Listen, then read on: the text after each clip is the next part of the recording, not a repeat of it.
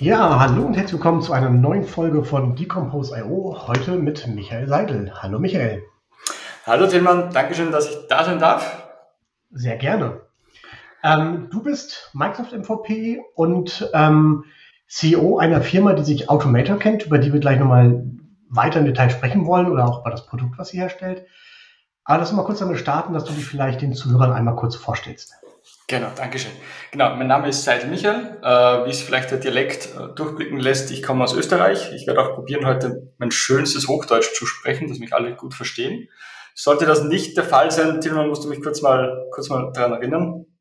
Ähm, ich bin seit sechs Jahren, äh, eben, haben wir die, oder vor sechs Jahren habe ich die Firma Automator gegründet.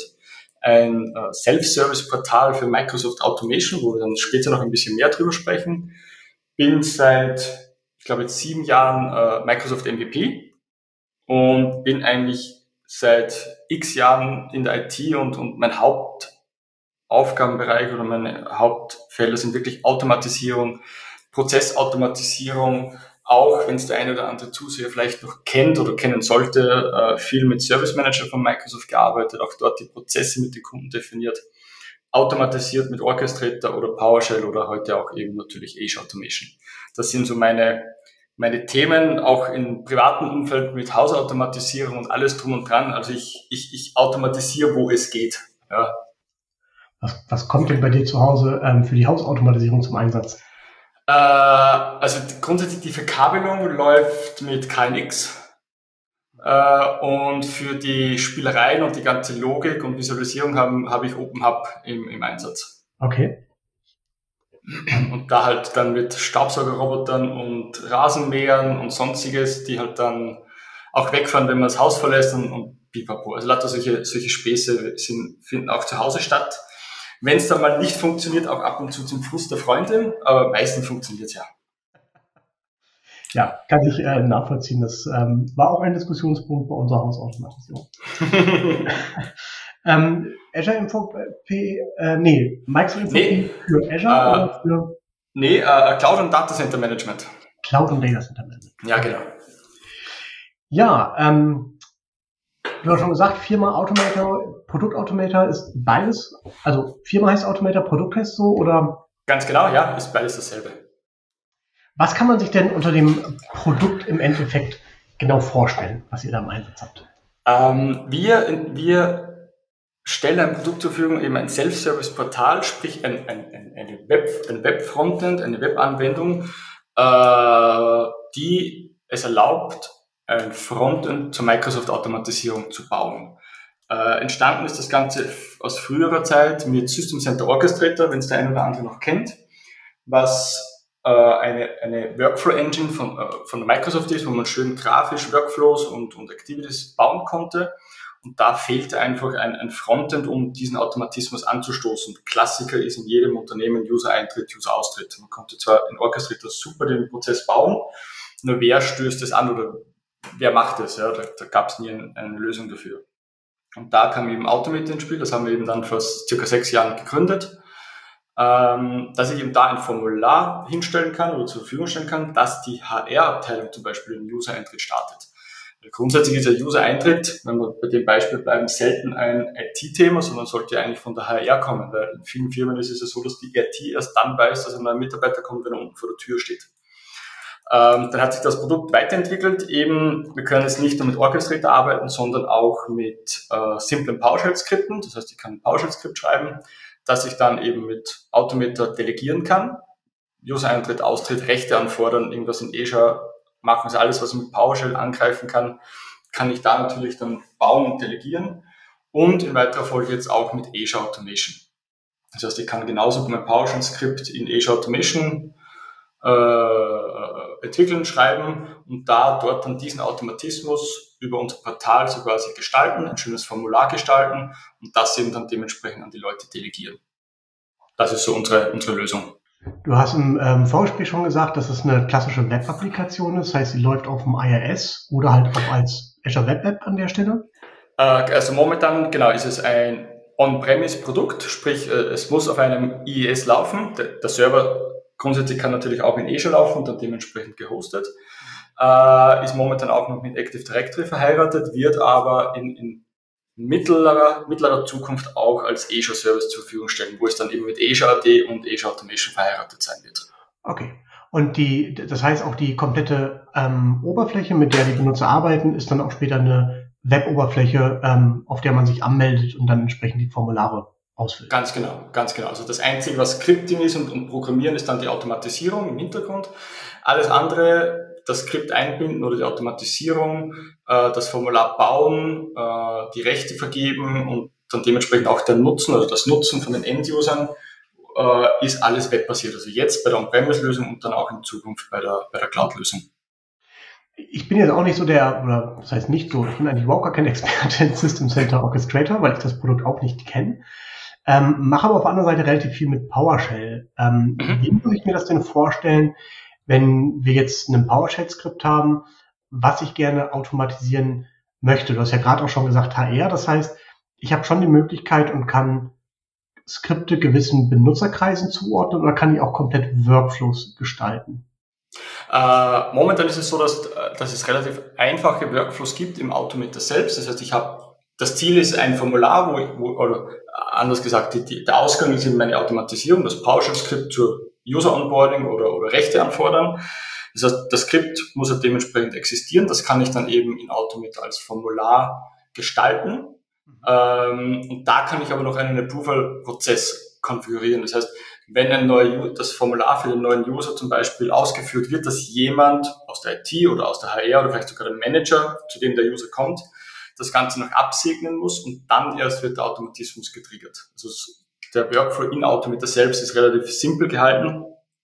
Das heißt, entweder wird die Automatisierung direkt ausgeführt oder es kommt ein Approval dazwischen. Und dieses Formular, was ich gestalte, dient dann direkt als Eingabeparameter für mein PowerShell-Skript. Also ja, genau, genau. Das heißt, das, das, Formular kann ich gestalten, kennt man jetzt von jeder anderen Web-Applikation, wo ich irgendwie Formulare habe mit Dropdown, mit Checkboxen, mit Regex mit Syntax-Check, also mit Regex-Prüfungen, mit dynamischen SQL-Queries, LDAP-Queries, wo ich dann, wenn ich zum Beispiel beim User-Eintritt den Manager auswählen möchte, den nicht reinschreiben muss, sondern ich kann dann LDAP, Richtung LDAP gehen und sage, gib mir alle User und ich wähle den aus. Weil ich muss natürlich auch, auch wenn's wenn ich automatisiere oder Ihnen ein Formular zur Verfügung stelle, ich kann ja nur so gut automatisieren, wie sehr ich die Eingabeparameter standardisieren kann. Äh, und deswegen ist eben dann das Formular da, das kann ich gestalten und da kann ich unterschiedliche Fragetypen konfigurieren. Und umso besser ich das natürlich abfedere und limitiere bei der Eingabe, umso besser funktioniert natürlich die, die Automatisierung dann im Hintergrund. Diese Eingabeparameter, sind das dann von euch ähm, vorgefertigte Snippets, Tools, mit denen ich da arbeiten kann, oder kann ich dann dort auch wieder Scripting hinterlegen? Ähm, das ist jetzt relativ neu. Also wir haben circa sieben, acht Fragetypen, eben SQL, Integer, äh, Checkboxen, Dropdown, SQL-Queries und so weiter und so fort. Und haben jetzt mit der letzten Version auch den Fragetyp PowerShell äh, so quasi eingeführt. Das heißt, ich kann bei der Nutzung des Formulars im Hintergrund ein PowerShell-Skript ausführen, der mir unterschiedlichste Daten ausliest oder, oder berechnet. Ähm, zum Beispiel aus irgendeiner externen API irgendwelche Standardlisten anzeigt. Ja, also es würde Sinn machen, wenn ich einen User-Eintritt habe, dann sollte ich ja irgendwie auswählen, wenn ich mehrere Standorte habe, an welchen Standort kommt er. Äh, viele Kunden haben es vielleicht in einer SQL-Tabelle, dann kann ich die abgreifen. Viele Kunden haben die in irgendeinem anderen System, SAP oder anderen ERP-Systemen, die dann zumindest irgendeine Schnittstelle anbieten, irgendeine API. Und dann kann ich mit diesem PowerShell-Skript gegen diese API gehen und mir da draus die Stammdaten holen und sogar die Standorte anzeigen, die er dann auswählen kann. Das heißt, das, das ist auch eine zusätzliche Fragetype, wo ich relativ dynamisch bin, was ich damit auslese und was ich dann dementsprechend anzeige damit. Ja, finde eine sehr schicke Lösung. Ähm, und die, die ganzen Formularwerte, die man da jetzt einträgt, werden die eins zu eins quasi an das PowerShell-Skript übergeben oder ähm, speichert ihr diese mit, dass man so eine Art Audit noch dazu hat in der Richtung? Ähm, grundsätzlich, wir versuchen wir relativ nah am Standard zu bleiben. Das heißt, ein PowerShell-Skript hat ja meistens Input-Parameter am Anfang. Das heißt, unsere Idee ist jetzt, äh, dass, dass eben im PowerShell-Skript diese Input-Parameter definiert werden, Vorname, Nachname, äh, Standard und so weiter. Und die werden dann von unserem Portal ausgelesen und dann so quasi als Frage zur Verfügung gestellt. Und jede Frage kann ich natürlich dann anders benennen, kann ich anders anordnen und kann ich dementsprechend einen Typ davor legen. Und also das, da sind wir relativ frei. Also wir nehmen nur die Information vom PowerShell-Skript, schicken das dementsprechend dann in diese Variable hinein, aber wie das Formular dann aussieht und wie das Ordering von diesen Fragen sind, ob zuerst Vorname, Nachname kommt oder was auch immer, das kann ich alles frei im, im Portal gestalten. Okay. Ähm, aber wenn ich jetzt so diesen Workflow habe, ähm, wird der dann halt dann irgendwie noch mit getrackt von euch? Ja, also ähm, die Automatisierung, also Formular ist fertig, der, der User füllt alle Informationen aus, startet quasi den Prozess. Äh, wir starten das PowerShell-Skript oder Azure Automation Ramp oder was auch immer und das wird dementsprechend gestartet. Gerade User-Eintritt mit eventuell Sync in Azure und Office 365 und, und Mailboxen kann ja ein paar Minuten dauern, bis eben alle Informationen da sind. Das heißt, das läuft ganz normal im Hintergrund weiter. Äh, der User kann am Portal den nächsten User-Eintritt starten, das nächste, das nächste Formular ausfüllen und wird dann dementsprechend, wenn der Automatismus fertig ist, per Mail, per Teams-Integration, per äh, auch im Portal darüber informiert, so quasi wie ist der Status und was war das Ergebnis.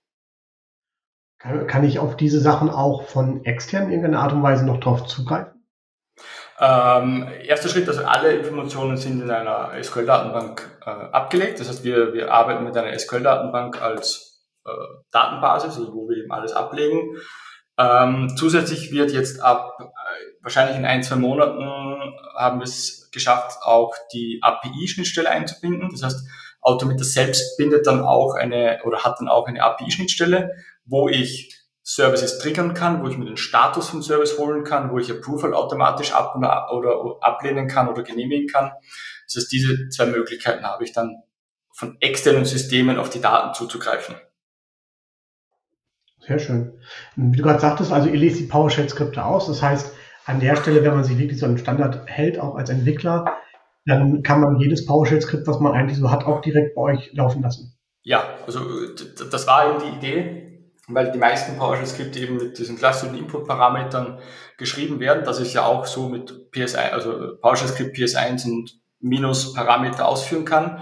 Und das war eben die Idee, dass theoretisch wirklich jeder mit seinem Skript sofort starten kann.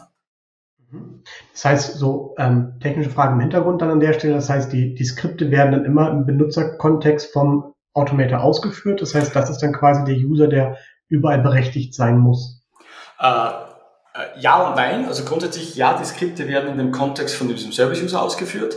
Ähm, Security-technisch ist es wahrscheinlich jetzt nicht ganz so schön, einen User für alles zu haben, also im AD, im Exchange, im Teams, was auch immer, ähm, sondern dann würde ich schon empfehlen, äh, entweder in Azure Automation Azure Key Vault zu nutzen und im Skript dementsprechend die Credentials zu laden und, und dann umzuswitchen.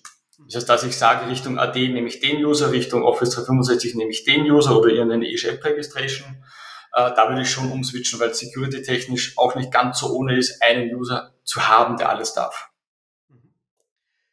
Ähm, Azure Automation und PowerShell an der Stelle. Ähm, was ist der Grund, dass ihr quasi ja eigentlich beides da jetzt angeboten habt an der Stelle? Also wo unterscheidet ihr da? Wann soll ich PowerShell verwenden? Wann kann ich Azure Automation an der Stelle verwenden?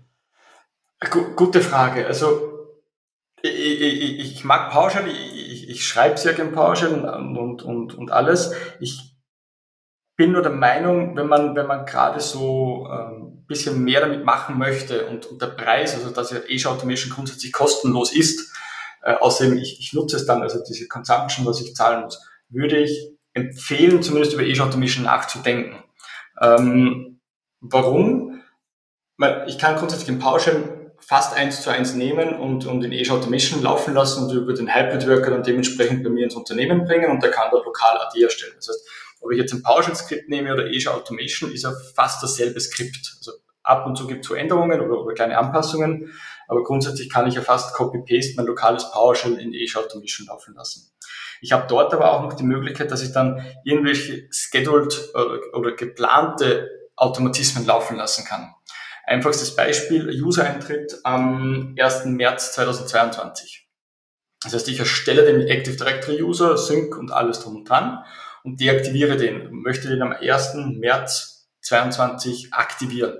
Wer macht das? In, in On-Premise müsste ich jetzt irgendwie vielleicht einen Scheduled Task laufen lassen, der jeden Tag nachschaut, ist heute der 1. März, dann aktiviere ich den. Ist jetzt mit Scheduled Task vielleicht nicht ganz so schön. Ja. Also wir, wir sind auch schon überlegen, ob wir sowas, solche schedulten Runbooks oder Automatismen in, ins Automator-Portal bringen. Das ist noch Zukunft. Aber da wäre der Vorteil von Azure Automation, ich kann dort ein kleines äh, äh, Azure Automation Runbook bauen, was einmal am Tag nachsieht, ist heute der 1. März und dann aktivieren wir den User. Dann habe ich alles in einer Plattform und habe dort das Login das, und kann es überwachen und alles drum und dran. Also es spricht nicht zwingend gegen PowerShell, es sind ein paar Feinheiten vielleicht, wo ich sage, eher Azure Automation und natürlich auch mit dem Vorteil, es kostet mich nur dann was, wenn ich es nutze und das sind diese 0,0002 Euro pro Minute. Ja, okay. Ähm, wenn man jetzt Azure Automation einsetzt, dann hat man ja auch den riesengroßen Vorteil eigentlich, dass man im Hintergrund eine sehr mächtige Galerie schon hat mit vorgefertigten ähm, genau. Automatisierungen. Kann ich diese theoretisch gesehen alle mit ähm, Automate einsetzen oder gibt es da welche, wo du sagst, ja, theoretisch schon, aber mit Vorsicht zu genießen? Äh, ich wüsste gerade keine. Also uns ist eigentlich egal, was im Hintergrund automatisiert wird. Weil wir wirklich nur als quasi als, eben als Frontend dastehen. So quasi wir, wir stellen das Formular zur Verfügung und setzen dann so quasi den Request ab und starten das PowerShell oder starten das Azure Automation Runbook. Und was dann in dem Runbook grundsätzlich passiert in der Automatisierung, ist uns ziemlich egal. Also ich wüsste gerade keine Einschränkung. Okay. Du hattest jetzt am Anfang schon gesagt, ähm, HR-Abteilung und es kommen neue Mitarbeiter rein. Wo seht ihr denn am meisten den Einsatz vom Automator? Sind das wirklich unternehmensweite Automatisierung mit Workflows oder sind das auch IT-Abteilungen, die einfach nur irgendwelche Prozesse sich schneller machen wollen? Äh, beides.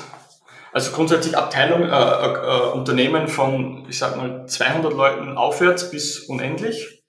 Ähm, und von, von, von den Möglichkeiten her eigentlich einerseits für, für den Service Desk zum Beispiel, der eben dann nicht mehr ins Active Directory oder ins Azure Active Directory gehen muss zum äh, User in eine Gruppe geben, User wieder entsperren oder User irgendwie berechtigen, sondern der bekommt ein Formular vorgesetzt, wo er sagt, der User, das kriegt er, das soll er haben, drückt auf OK, fertig.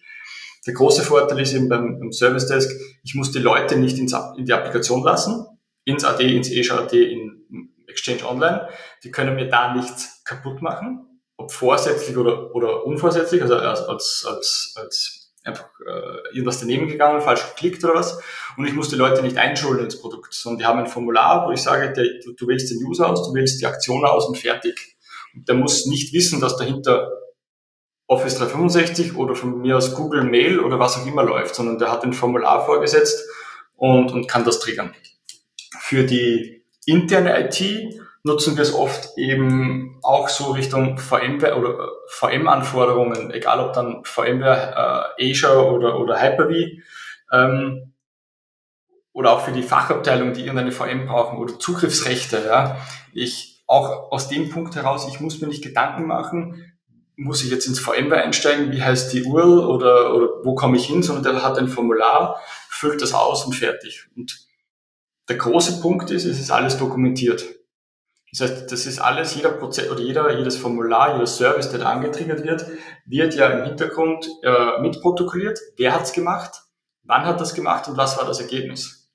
Das heißt, ich kann dann auch nachvollziehen, dass der äh, Junge im Service Desk äh, das Passwort von dem und dem zurückgesetzt hat an dem und dem Tag. Das ist alles dokumentiert. Das ist der große Vorteil. Das finde ich auch sehr spannend dann. Das heißt ja gerade in, in Azure könnte ich mir auch darüber meine VMs generieren lassen, starten mit Images, wie ich sie brauche und mit einem vernünftigen genau. Prozess. Ganz genau, ganz genau. Und da ist auch das Thema, ich, wenn wir bei VMware bleiben, ich, ich kann da ein Formular bauen, wo der User auswählen kann, wie viel oder welch, in Azure jetzt gesehen, welches, welche, welches Template möchte ich haben, also wie groß soll die Maschine sein. Das heißt, ich gebe da eine Liste vor von, keine Ahnung, drei, vier Templates und das ist es.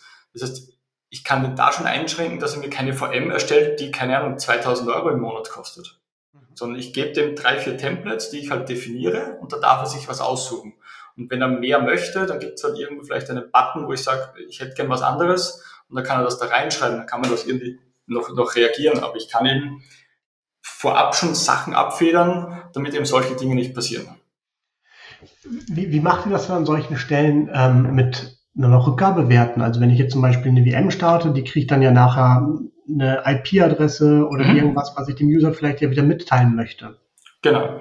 Ähm, wir, wir, genau, wir starten ja die Automatisierung an, PowerShell, Azure Automation und, und fragen kontinuierlich nach, so quasi, bist du fertig, bist du fertig, bist du fertig und bekommen aus dem Skript den Return-Wert zurück. Das heißt, du kannst ganz normal mit PowerShell oder Azure Automation zum Schluss, wie man es auch standardmäßig kennt, mit Return Variable XY, dir Werte zurückgeben. Und da würde ich eben klassisch beim User-Eintritt äh, der gefundene Username, der, seine Mailadresse und was auch immer zurückgeben.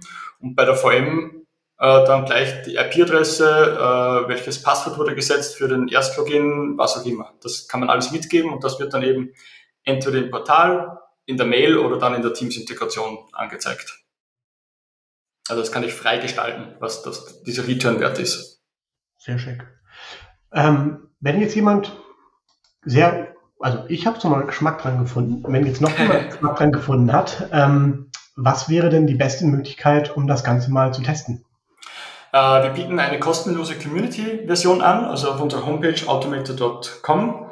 Äh, die ist wirklich kostenlos und zeitlich unlimitiert. Wir haben nur die Einschränkung auf zwei Formulare.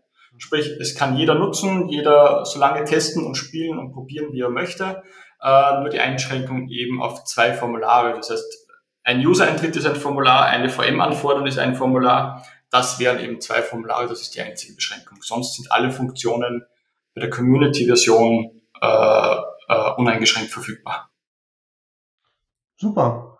Ähm, Link packe ich mit in die ähm, Show Notes. Ähm, eine Frage, die sich natürlich noch stellt, weil man ja viel häufig auch bei anderen Kunden mal schon mal nicht unbedingt so Self-Service-Portale ähm, direkt so sieht, aber halt auch so Automatisierungsportale. Was ist denn das, wovon ihr euch so ein bisschen abgrenzt zu den anderen? das ist die gute Frage. Ähm, ich glaube, was einzigartig ist, also es gibt äh, eben Automatisierungsportale oder Automatisierungslösungen so in die Richtung, wie es wir tun. Ähm, ich glaube, was, was wir uns einerseits abheben, wirklich äh, diese Microsoft-Schiene, sage ich jetzt mal. Also wenn jemand eine Linux-Umgebung hat äh, und fast nur Linux hat, dann, dann bitte gerne woanders weitersuchen. Da, da sind wir die Falschen. Ähm, und eben diese Möglichkeit, die Automatisierung im Hintergrund auszuwählen. Also egal, ob ich jetzt diesen äh, noch den Orchestrator nutzen möchte oder nach wie vor noch habe im Unternehmen, da gibt es zum Glück noch sehr, sehr viele Kunden, oder eben mich schon Richtung PowerShell bewege oder äh, Azure Automation, ähm, auch da ist, egal welche Lizenz, man kann alle drei Automatisierungsengine nutzen, man kann sie mischen, äh, da gibt es keine Einschränkungen. Ich glaube, das ist so ein bisschen der, der, der, wo wir uns abheben zu, zu anderen Produkten. Okay, super. Haben wir noch irgendwas Wichtiges vergessen, was ähm, wir noch erwähnen sollten zu Automator? Ähm, ich, ich, glaube, wir haben alles. Also äh, ganz wichtig, wie du schon gesagt hast, wenn es jemand testen möchte, das ist kostenlos bei uns, nur kurz E-Mail-Adresse und Name eingeben, dann, dann bekommt ihr äh, automatisch den, den Link zugesendet für den, für den Download. Dann kann das jeder für sich selber testen. Und ansonsten, wenn es Fragen gibt, stehe ich oder stehen wir auch gerne zur Verfügung. Das heißt, entweder mich anschreiben über, über LinkedIn oder Twitter oder auch per Mail gerne, wenn Fragen sind, wenn wir unterstützen dürfen. Äh, jederzeit gerne. Super, dann würde ich sagen, vielen Dank für das Gespräch. Dankeschön. Bis zum nächsten Mal. Ciao. Ciao.